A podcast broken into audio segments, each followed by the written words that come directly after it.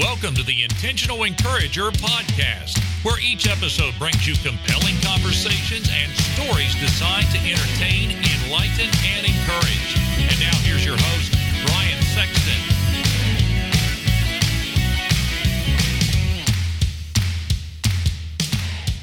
And welcome into the Intentional Encourager podcast. I'm your host, Brian Sexton. Thank you for joining us again today. And I got to tell you, when I have old friends on, and I don't mean old because of our ages, I mean old because of the length of time that we've known each other. When you have dear friends on that you've known for a long time, there's a certain warmth and comfort about it. And I, I, I I'm not going to apologize for where this podcast is going to go. Just hang on and just you know let us reminisce together. We're just bringing you into the conversation. She is a sales trainer with Dale Carnegie, and you are going to love this lady. Her name is Laura Jones. Laura and I used to work. There. Laura used to be my boss. Can you believe that? She used to be my boss. How do you get, imagine managing this? It's probably what what made her go into another area of the company. Know, she was just like, you know, oh, dear God, no, you know, but but you can find her on LinkedIn at Laura Jones, but you can find her right here, right now on the Intentional Encourager podcast. And I call her LAJ. So if if if that's what I do, just ignore us. LAJ, how are you today? I am fantastic. Glad to be talking to my friend. Well, I, and, look, again, I my look, longtime friend. Well, no, I listen. We've already I, had that conversation. I am very much aware of my more. I will be 50 next August. Shoo. I'm not be, far behind. I will be that. I will not be Hawaii 5 It'll be more like Hillbilly 5 yeah, nah. next August of 2022, I will be 50 years old, and I cannot, I cannot believe that. I mean, it's you know, it seems like yesterday, and I remember walking in to a place called Sullivan University in Louisville, Kentucky. And I walked in on a Monday morning. My family had came could come down with me, and we were there the night before. And I met you for the first time in July of 2009. And and it seems so long ago, but it really doesn't seem that long ago and and and that's how we met. I got to ask you something. Take me through the last year for you around this pandemic because you are like me. You're really social. You like to be around people. You love helping people and training and doing all the things you do. So take me through the last year of how it's been as we record this around covid-19 and still in the midst of the pandemic. Take me through what your the last year's been like for you. Yeah. Um, it like everybody, it's been interesting. And on a, I, like everybody, I think my gut is that it's been a tough year. It's been really hard, really, really hard. I think um, psychologically, you know, my mind and my my attitude, my just my overall well-being, my my mental health. But in hindsight, I keep a jar on my kitchen counter, and anytime something good happens, I achieve a goal or just you know, it's just something really positive happens. I make a note of it and I put it in a jar and I reviewed it on New Year's Eve. And I look back, I was like, you know what? 20, 2020 was really overall, it, it was a good year.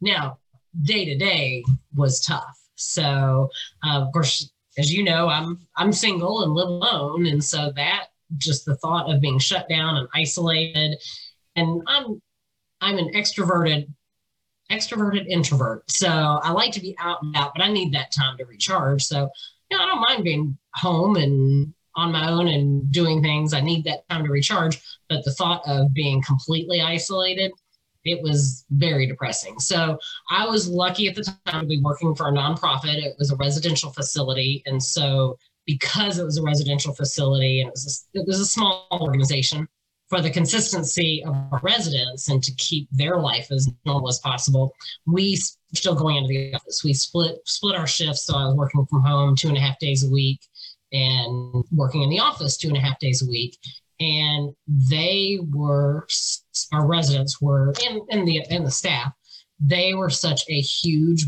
blessing to me in the past year. They really became like my family. I spent Mother's Day with them. I spent Thanksgiving with them. Didn't even spend it with my own family. I couldn't. Could. So it's. I don't, did I? I think maybe even spent Easter with them. Anyway, just had they were my family away from COVID. Um, so that was a huge blessing. And I tried to maintain my regular routine as much as possible. Even with the gym shut down, tennis in Louisville, they actually took the tennis nets down at the parks. You couldn't even play, there were no nets. They took the basketball hoops, like literally the metal rims, down from the court. So well, you know what happened there was all the people that came yeah. over from West Virginia that snuck out of the state. they came over and, and, took the nets and the rims and. I thought I saw you. See, that's what I'm saying. I mean, they were like they were like, yeah, this is good tin. Here, you can melt this down and get a, get a couple bucks out of it. So yeah, that's but right. You you were talking about the jar in your kitchen counter. Yeah. That were at our house, it would be full of jelly beans, and I'd just walk by and go, ah, there's something good that happened today. Here's a couple jelly beans. You know, that's what I would. You did the opposite. You're supposed to put things in the jar, not take them out. well, it's the potato, potato. I mean, what do you yeah. what do you expect? I mean, but you know, you know how my tiny mind works. I mean, it's you know, it's it's. But no, I love that concept of really what you were creating, Laura, was was ways to stay encouraged and yes. ways to create gratitude. When you went back on December 31st and looked at those little moments that you wrote down, mm-hmm. was there one that was like an aha moment? Like, I didn't realize that this happened or I'd forgotten that this happened? I think as a whole, and there were several things that were goals that may have gotten railed, but they were steps towards those goals that I had achieved.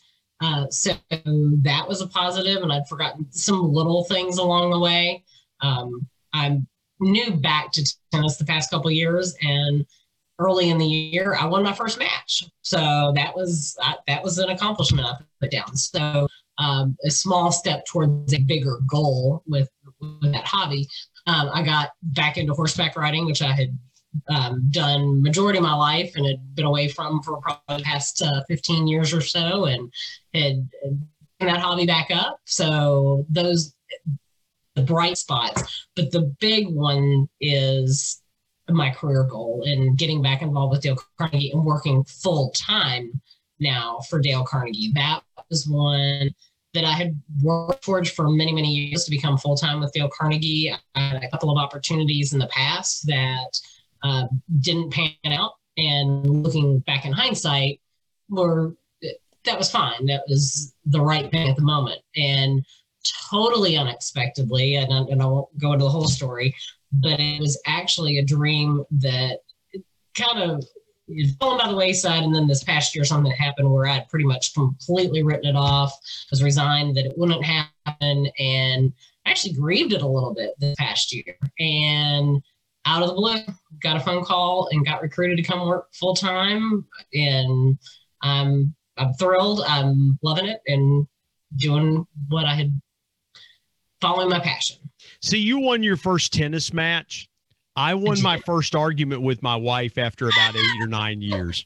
So it took uh, it took quarantining and it, confining it took a pandemic. Yeah, I mean, yeah. you you celebrate small victories wherever you can get them. You know, I mean, you know, you kick somebody's butt in tennis, and and my and my wife's like, you know what? I'll just let you win this argument for once. And in in 24 plus years of marriage, I'm like, yeah, little victories, you know, little little. It'll take you a while to catch up to her winning record. Well, right? that's true. She's the, she's like the goat as far as she's like MJ. I'm I'd be like playing one on one with Michael Jordan, but you know, uh, but you know, I love what you said there about career goals because I think we had a lot of people during the pandemic that felt like maybe their career went off track or they got they got sidetracked or you know they were heading in a certain direction and then all of a sudden it kind of paused and now they're trying to restart that or moving toward it.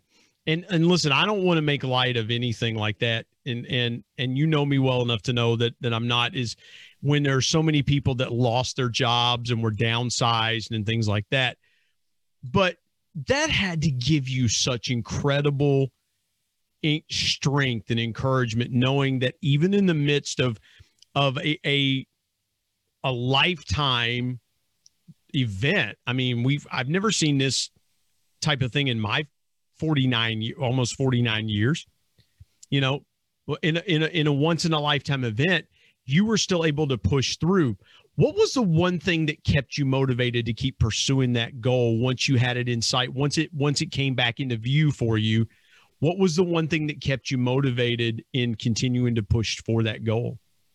Well, backing up to, as you said, just what a tough time it was for so many people with their careers and their jobs. And back in March, I, speaking my mental health, just had gone in such a downward spiral because here I am working for a very small nonprofit and our events being canceled. Um, I was fair, I was very new working in the nonprofit field and seeing what the shutdowns and things like that were doing to our economy and doing with people's jobs. And I was fearful that that I was going to be on the unemployment line. So that was so that was part of that that mindset, not just with my own job, just with our economy in general, and and the hard hit we were all going to to feel. So that downward spiral, one thing that I've been doing for several years as, as a result of one of our, our good friends, um, every day I write down my personal goals every morning. And whether it's my goal, it's not a to do list, but my goals for the day, my goals for the next year, my goals for life. And I put a date on there that I want to accomplish it. Well, back in March, with the world just so much uncertainty and everything shutting down and you know, I said they took the tennis nets down. I don't know when I can play tennis again, much less increase my rating. So you know, it was so overwhelming to me. It was depressing for me to even open that book and begin to write down my goals. And I stopped and started a couple of times through the year, through the course of 2020, and it was hard because you didn't know what the future held or when those things would be realistically possible again. Um, and so. I, think, and as I mentioned, I, I grieved that opportunity, um, just knowing that my dream career probably wasn't going to pan out. And so when it came up unexpectedly, it was tough. I, I enjoyed the place where I was working. Uh, was, it had become such a special place. It had become my little family this past year. And it was a t- really tough decision to make, but to show our constituents that I was working with at the time to never give up on your dreams, that was what really pushed me to pursue this was to set an example for them. See, I would say I would I would keep a journal, Laura, but but my problem would be I'd forget where I put it. Yeah. And so I would same spot every day. right. Or I would be like, I wrote that. Oh, I, I can't believe I wrote that. You know, in my dimension. No, I'll say I'm the same with the journal.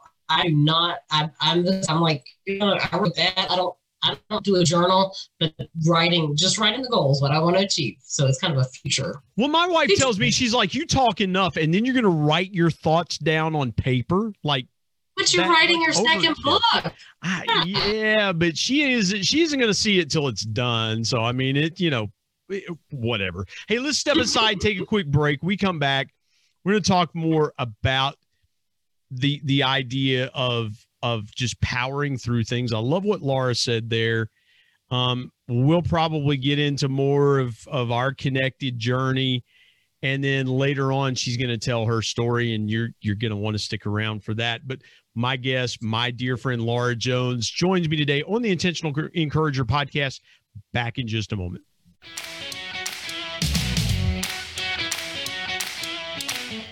Hey, everybody, Brian Sexton here. I want to tell you about our sponsor, SEO National. SEO stands for Search Engine Optimization. Now, what's that, you might say? Well, search engine optimization helps you show up higher on search engines in front of paying customers for words that you as a business owner can monetize. What a great concept. SEO National is owned by my good buddy Damon Burton, who's been a guest here on the Intentional Encourager podcast. Not only has Damon and his team worked with businesses of all sizes, from e commerce startups to NBA teams and Shark Tank featured businesses, but more importantly, Damon and his team are about transparency, trust, and providing lifetime value. So much so that he still has his first customers after opening SEO National 14 years ago. Let me give you some intentional encouragement and call Damon and his team today at 855 736 6285 or go to www.seonational.com and get a free quote.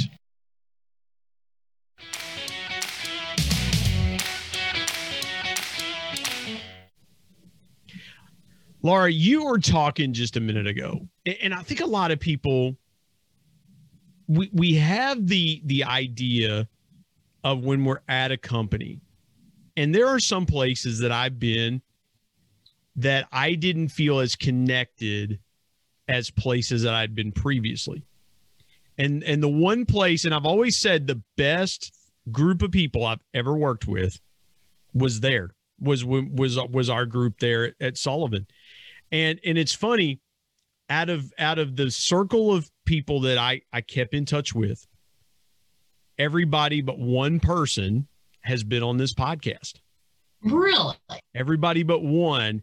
And and, and, and, and, he knows and he knows who he is. Matt gas i think you know who you are. on linkedin today didn't he?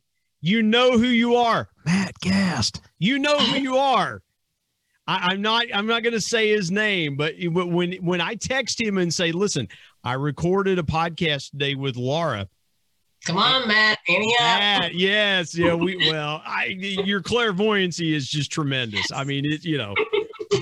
I was thinking about Maddie yesterday. Maddie Matt is what we called him, is what we still call him.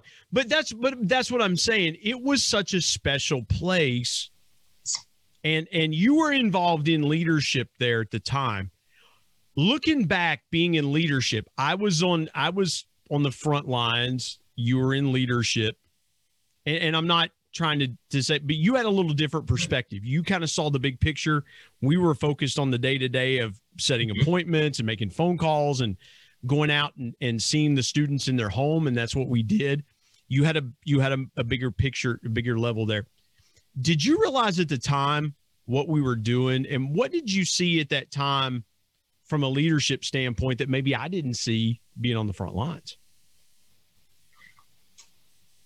It was. It was a special time. We we had we worked hard and we played hard. We truly did, and and it was so, so neat we, with our remote employees, our remote employees like you and Matt and and many others that they were closer and tighter. We were a tighter knit bunch than the people who were worked work there locally together and seeing every everybody every day. So it really was a special time. And I think as far as not seeing what you all saw, and we we had these conversations that not um, to try to keep your because it was tough. You all had a tough job as far as not having that day to day of people to bounce your frustrations off with, or you know, your coworkers to have that camaraderie. So we always felt like that was that was our job to keep you connected and to connect you with each other and to provide that network um, when you were out on the road, our road warriors.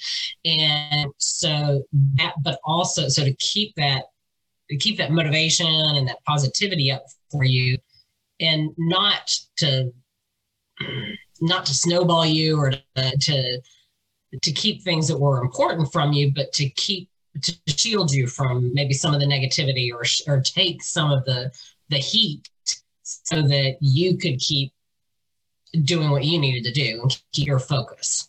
I would say that was, and, and not in a bad way. It was just things, you know, let's, let's diffuse it before the message gets to you, or let's say it in such a way we can maintain your, to ma- maintain the momentum you have. I love that. And and I think a lot of times, Laura, is that leaders don't understand, you know, there there's two schools of thought. Mm-hmm. And you're the perfect person to, to ask this question because there's two schools of thought. Some leaders would say, and I would probably lean to this. like listen the best thing to do is just deliver the news Mhm. and let's talk about it i'm not going to keep it from you but i'm going to deliver it to you and and and even in the midst of blowback or or whatever at least we're all on the same page. I didn't keep and, and i think to some when i manage people I, I always thought there was a certain nobility. Like i when i know something you'll know something and there's a certain mm-hmm. nobility to that. Like okay i'm delivering i've not internalized it and tried to spin it or put it in a different direction. And i'm not mm-hmm. saying that you guys did that but i know that there are leaders that want to say well let me draft a statement and let me read a statement or let me just kind of word this in a different way so that everybody get you know that we're trying to sugarcoat it or something like that. And and, and i'm not sure where i fall there because even in the nobility of delivering the message even in the moment of delivering it you're still going to get blowback whether you try to sugarcoat it or not because some hmm. messages are just they're just jarring at times or they can be very jarring. What was the one thing you learned about delivering messages that that you still kind of take to the because when you're de- when you're delivering training and I don't mean to be long-winded here but when you're delivering training there are a lot of times when you're delivering a message that's challenging to someone's thought process and as a leader when you deliver a message like that that you have to deliver it's challenging a thought process. So what was a, a technique or something that you learned then when you when you were leading people that you still use to this day when you're delivering messages? Yes, I think because of the relationship we all had with each other, and we did have that very very friendly, uh, you know, the employee leader relationship, that we had a lot of transparency, but the train and being realistic, but trying to filter out the the negativity or the politics or the emotions that may be coming from other areas. So kind of be that that go between. But as you're saying, that if you're not direct at times, then the message will get lost. You know, there's the, the old sandwich approach. Say something positive, then deliver the bad news, and then say something positive. again. Well, you do that too often, that negative is going to get missed. People are going to want to hear the positive. positive, and sometimes you there's a need to to be direct Yeah. and to make it clear. And there's the the quote: "To be unclear is to be unkind." And if you try to soften the blow too much, especially um, when you're in that in that conversation and talking about lots of things, and it can it's very easy for that message to to get lost if you're not direct about it.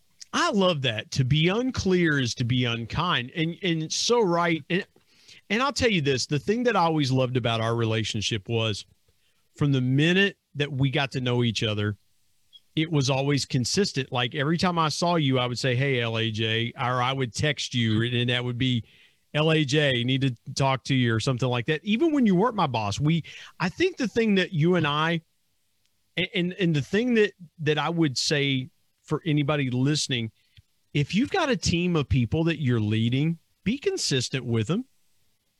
Like it's perfectly okay to address them the same way every time because it just continues to build that consistency.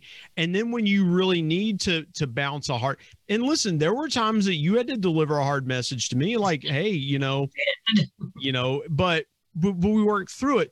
But I also there were a lot more times that you and I would see each other at a break or we'd be at dinner or we'd be eating lunch or I'd come sit with you or you come sit with me and we just talked.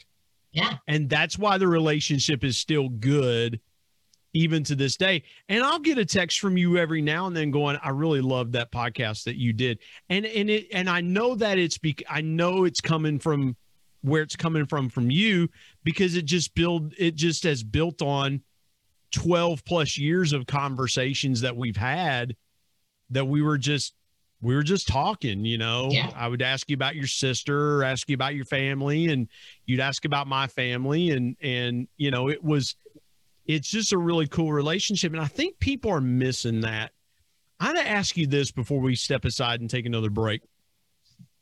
When you see people that you're delivering training to now, what's the one thing that they're missing that you know when you walk into that room, it's like, okay, I can see this. Think you're missing this, but this is what I can do to help you. Wow. That's I learned to ask good questions at Sullivan because I'd have to sit. I would have to sit. I would have to sit and interview kids in their house, and I'd ask a question, and they'd go, "Uh, uh." See, I, I thought I was going to get you on one. I was like, I'm going to, I am going to ask her a question It's going to going to stump the band. Who taught you that, Brian Sexton? Uh, I'll never tell. But I have, I have a question, and the know, best questions are the ones that li- they think you don't have to talk. Let there be silence so they can think about the answer. Well, listen, right? I have lobbed one across the net. It's up to you whether you're going to hit it or let it go.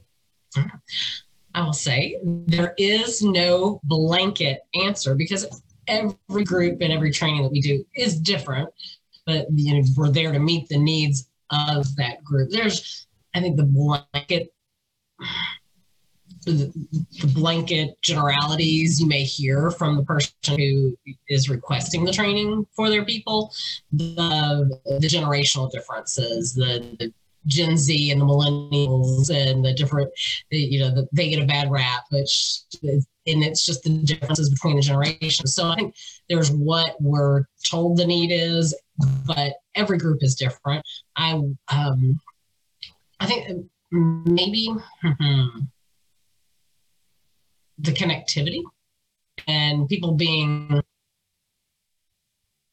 connecting with others not because we're so much in that electronic electronic and digital age and actually having those interactions so the the interactions and also the being open-minded you, do get skepticism. And it, it, takes building that person's trust for them to not be skeptical. Okay what's this all about? What's but it's, it's, human nature going into whether you know, a training or the unknown to be a little skeptical. What's this going to be like? I want to know. So overcoming that that skepticism. Part of training the first depending on how long the training but the first portion of training is to win the audience over to your side and to entertain them, engage them, get them to like you, and then your training will be much more effective. Yeah, I always thought, you know, just just razzle dazzle them with your fancy footwork and then that would just kind of get them involved or or just do something totally stupid and then just be like, you know, yeah, this is the dumbest thing I've ever seen. Because, be, well, and I say that, and I say that because, well, and I say that because I've done it, and and you use the absurd mm-hmm. to to really go, oh my goodness, and then when when when they're going, oh, this is the dumbest thing I've ever heard, then you then you hit them with something really profound and powerful, and it really kind of opens up the mind, like, yeah, that's okay, maybe this is not as dumb as I thought it was, and and there's real correlation between what was what was just shown and what was said. And so, yeah. yeah, that's cool.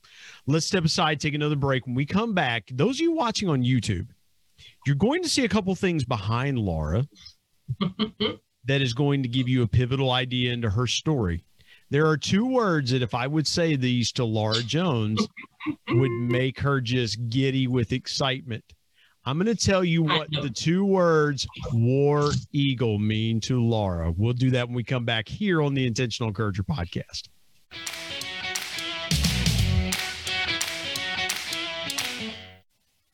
Hey, everybody, Brian Sexton. Want to tell you about my new book, People Buy from People 10 Powerful People Lessons from the Ultimate People Person, my dad. My dad was one of the greatest connectors that I ever knew. And he shared with me 10 connecting principles that I have used throughout my 25 year sales and sales management, customer engagement, and leadership career that I'm passing along to you. If you want to be a stronger, deeper and more powerful connector, you've got to pick up a copy of People Buy from People. There are concepts in there that you may not realize help make you a power connector. You can go to Amazon and pick it up, Kindle if you're an e reader and you like to do it that way, or now available on Audible. And there's one other way you can get a copy of People Buy from People. You can get one from me and I'll sign it for you. You go to intentional media and publishing at gmail.com and send me an email and I'll share with you the link on how you can get a signed copy. You can buy a signed copy directly from me. Again, people buy from people. If you want to connect like never before, pick up your copy today of People Buy from People. And now let's get back to more great conversation here on the Intentional Encourager podcast.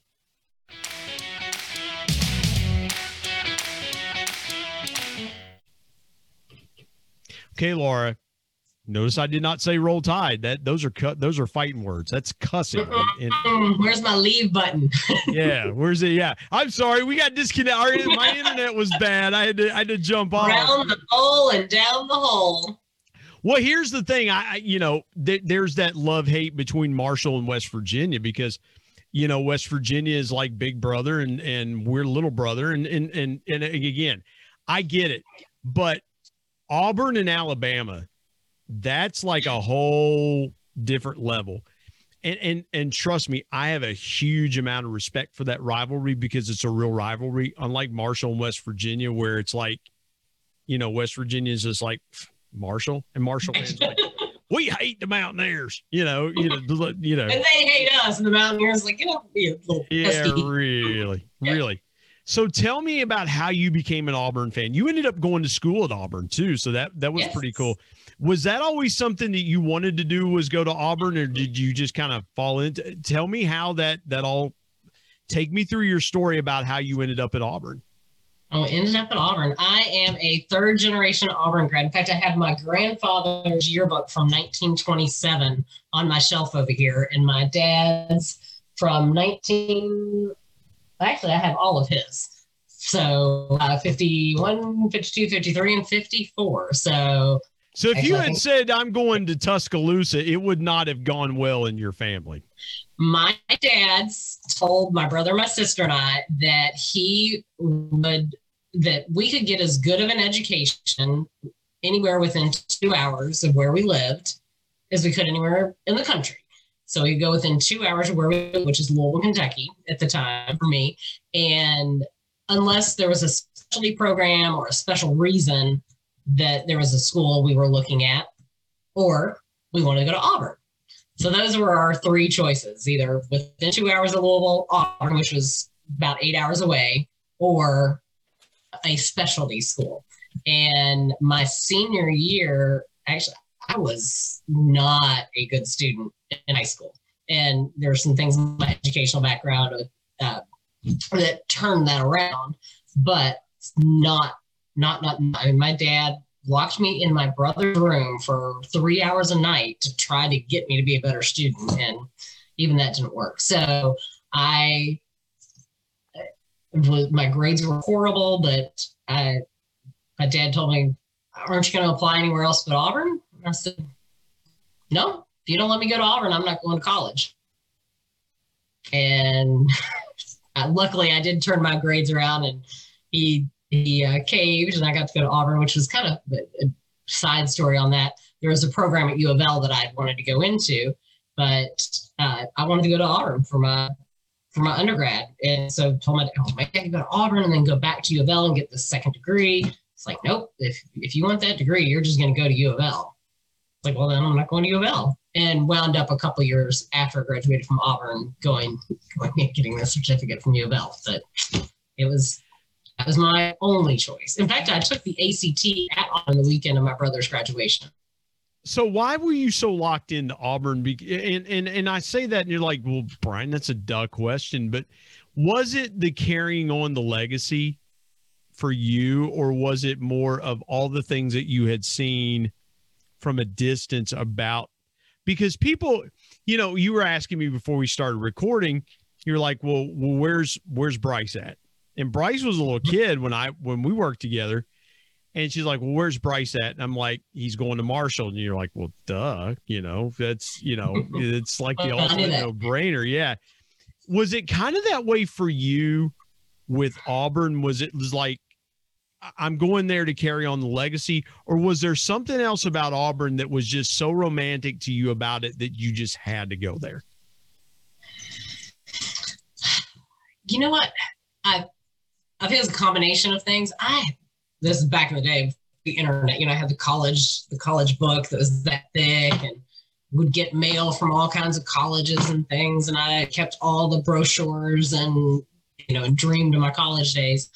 But it was just it was always Auburn, and I think because my my dad grew up in Auburn and my grandparents there, we have family there. It was just, still to this day, you know, I'm going in a, uh, about six weeks. I went this fall. It is just near and dear to my heart. It's it's it's really I guess a second home, and I, to be honest, didn't know that much about the actual school. My brother went there, football games, had been around the campus, but just um, and, and it was the it was definitely the right choice for me. It was in the end. I think it was maybe the luck that I, that I did was so determined to go to the right school, but it was the right choice in the end. You know, there are a lot of there are a lot of pretty famous athletes that went to Auburn. Yeah. A lot of famous athletes. Did you ever go to school with anybody that was recognizable? Because I can't really say that about going to Marshall. I, I the people would say, Well, did you ever have a class with Chad Pennington or Randy Moss? I'm like, no, I didn't I never had any classes. I had a couple classes with a couple football players. Um, there was a guy named Troy Brown that was on campus there. He ended up playing for the New England Patriots. Mike Bartrum was there. I was a sophomore. Those guys were seniors. I, I wasn't in any classes with them. Did you ever have any classes with anybody that we might recognize or know? Here's your opportunity to name drop, Laura. My opportunity if I knew the guy's last name. That's awful. Um, that I my senior year we had a really cool class it was a leadership class uh, about Auburn, and, and we had class at all these different iconic landmarks around campus. We had a project of how what we recommended to the school to do to make the student experience to make the university a better place. Um, actually, my team's my team's project in that course it was implemented and is in practice today. It's the Tiger Transit, the bus system that uh, that takes students from the parking lots to the different facilities around campus. It's it's the transit system. So, um, but this course, we had class on the 50 yard line at Jordan Hare on a beautiful, sunny, crystal clear blue sky day in April. And we had one of the guys on the football team and that was 19 yeah. Uh, but we had been this previous season was 11 and 0 so we were undefeated. We were on probation on you know no postseason bowl games but we were we were undefeated that year. And he was the running back and his name was frank i can't remember his last name that's awful but he um, had he came out of the field. We were on the 50 yard line. He got there a few minutes late and he's carrying a metal folding chair. And our teacher, who was like the dean of students, was like, "No, no, no, no, no, can't have a chair." chair. We were like, "He, oh, this is his house. He can, he can use a chair. He can use a chair." So that was very cool having class on the 50 yard line with our running back from our undefeated season. I saw I see a book behind you about Pat Dye and of course yeah. Coach Dye, legendary coach just passed away last year. Hmm. You know, when you think about people like that that that were there then that, that had an impact, and of course, if I if I there's an ESPN documentary uh, about Auburn where at the same time there was Bo Jackson, Frank Thomas, the the Hall of Fame baseball hmm. player, and Charles Barkley, the Hall of Fame basketball player. They were all there at Auburn, and then a guy that was there as they were coming and he was leaving was legendary swimmer Rowdy Gaines. Mm-hmm. Because Auburn has a, a, legendary swim program. They, I mean, they're they're yes. tremendous yes. swim program. Tennis, I mean, they they they they have. It's a very well rounded school, and of course, they just made a change with football coaches. Gus Malzahn, they they they replaced him with with a guy named Bryan Harsin from from uh, um, uh, why can't I think of that? Boise State. Thank you. I was like, they played Marshall. At, they played Marshall two years ago. Boise State. Yeah. Yeah. See, folks, try to do a live podcast and come up with this stuff in thin air. You do it and see if you're you're any better. it's not just me. Yeah. But no, you you I mean Auburn really is a special place. I gotta ask you one thing before I get to the question I really want to ask you. A few years back, there was an incident at Toomer's Corner with the mm-hmm. poisoning of the of the trees at Toomer's Corner. What did that do to Auburn fans across the country? Because for those of you that are not familiar, Toomer's Corner is a place in Auburn that is that is a tree it's lined with trees and the the way i understand it and correct me if i'm wrong but the man that it's named for had a pharmacy there in town in auburn and he was a businessman there Toomer was his name Yeah, drugs. toomer's Famous for their lemonade. yeah famous for their lemonade and and after every auburn win they would roll the trees with toilet paper Yes. See what what Yes. Auburn fans could have done in 2020 with the pandemic. They could have saved all the toilet paper, and then they, we would have had plenty. If we only knew. If we only, yeah, if we only knew. Yeah. That's right. We But said what- that's going to be legends we tell our grandchildren that. Le- you know, that's back in our right. day, toilet paper was so prevalent. Yeah, we stood in line for toilet paper. That's right. Yeah.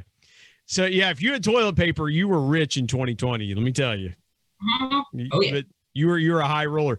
But no, seriously, what what was it like for Auburn fans across the country to kind of see and hear that something had happened to a, a place that was so beloved to Auburn grads and and alumni all over the country?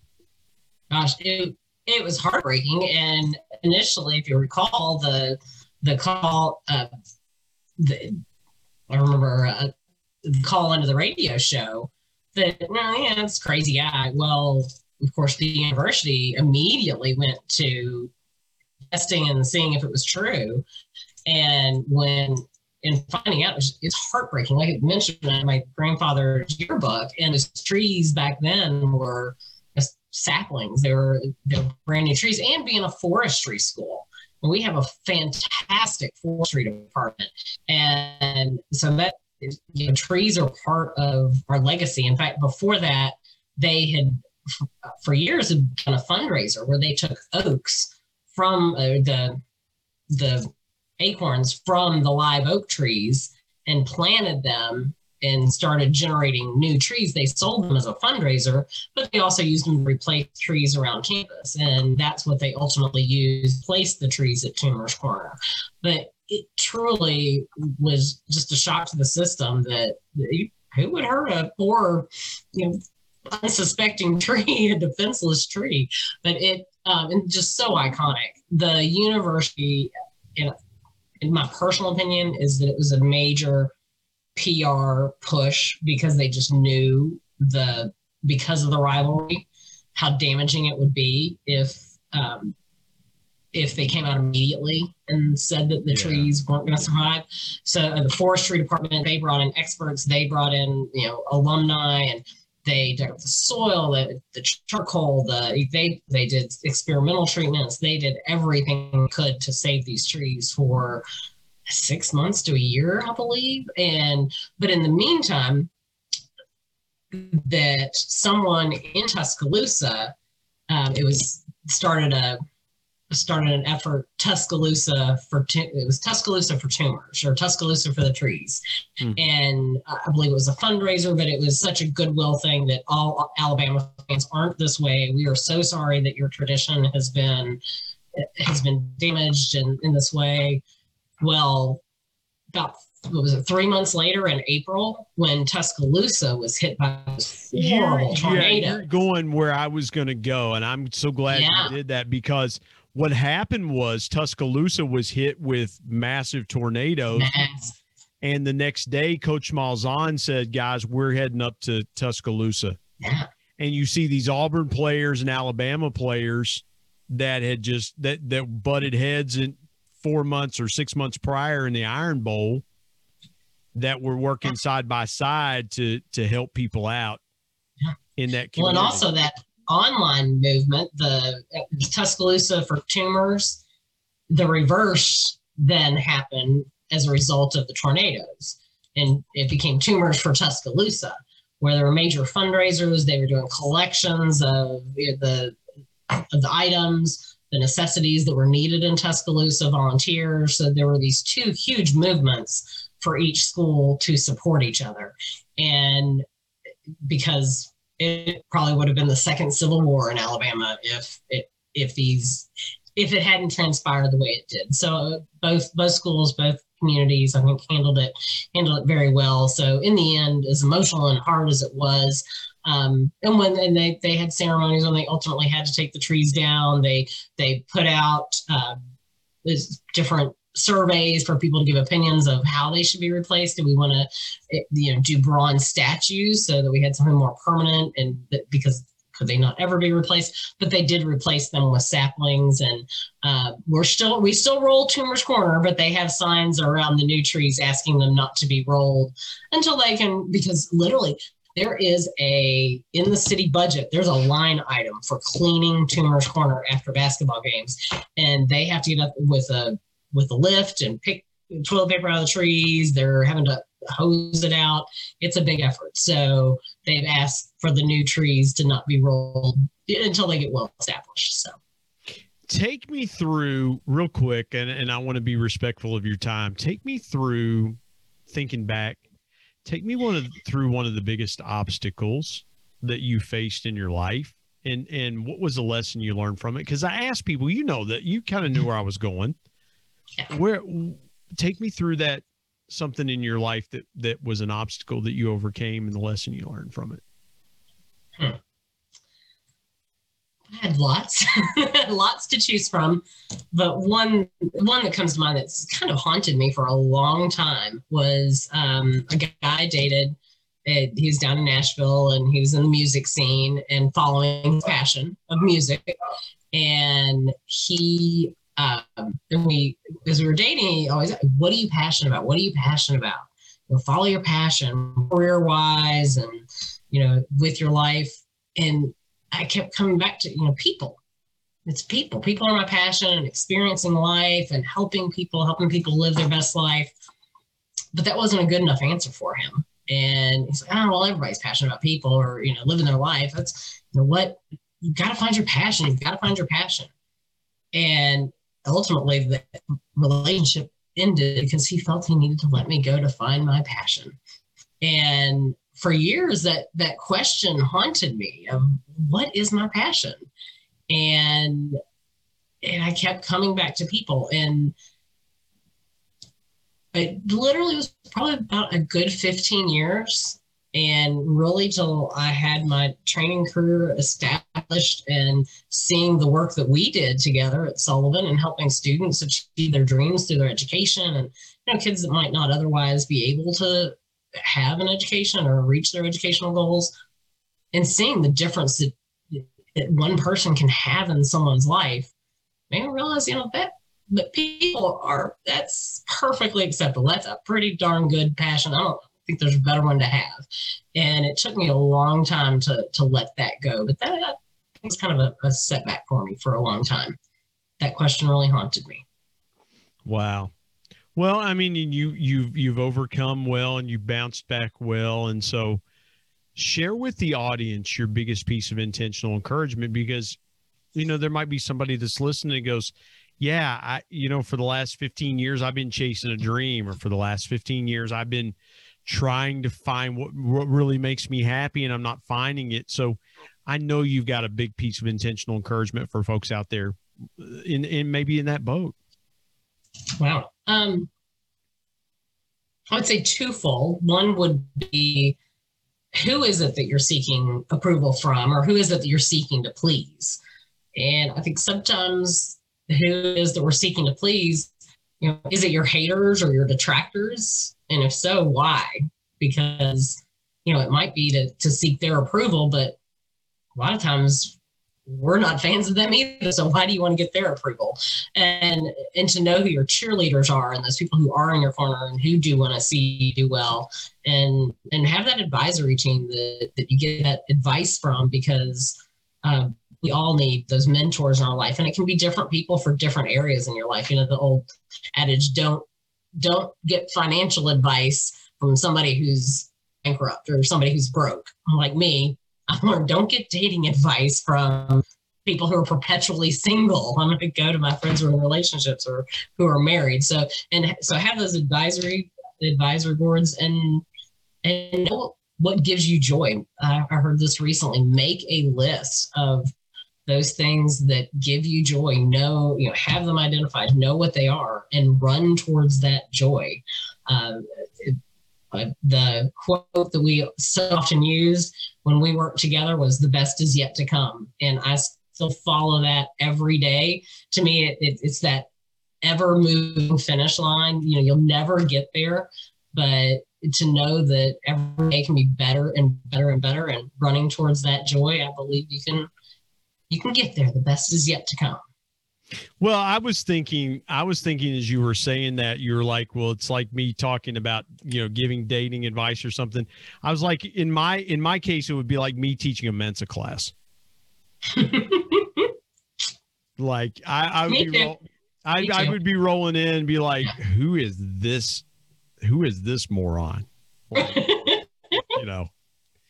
Like he, you know, he he can barely fu- he's barely functional, and yet he's trying to, you know, to to tell us something. So, Laura Jones. advice on encouragement: go see Brian Sexton. Well, it's the blind squirrel theory in full effect. You tell me. I mean, it's you know, but you're doing a pretty darn good job. Uh, thank you. Checks in the mail. Checks in the mail. thank you. Yeah.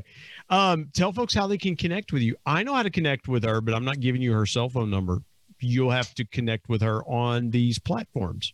Sure. Well, I am on LinkedIn at Laura Jones. I'm sure there are thousands of us out there. I kind of like being a little bit anonymous on online. So Brian is connected with me. You can find me through through Brian's connections. I'm sure on LinkedIn, and um, I am on Twitter. But I use my Twitter account more as a library of resources for me, uh, my personal use. But you're welcome to follow me on Twitter. Not that exciting um, that's the two best ways to connect.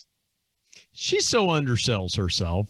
It's like I'm not that exciting, you know. And, and look at me, I, I'm like the epitome of of of idiocy here. You know, it's like if you follow me on Twitter, it's it it just it's very random. Like if I'm you know if I'm whatever. So I but listen, this has been so much fun. I knew it would be. You're the best and I appreciate you and thank you for joining me, Laura A. Jones. I am so indebted to you and thank you for joining me on the Intentional Encourager podcast.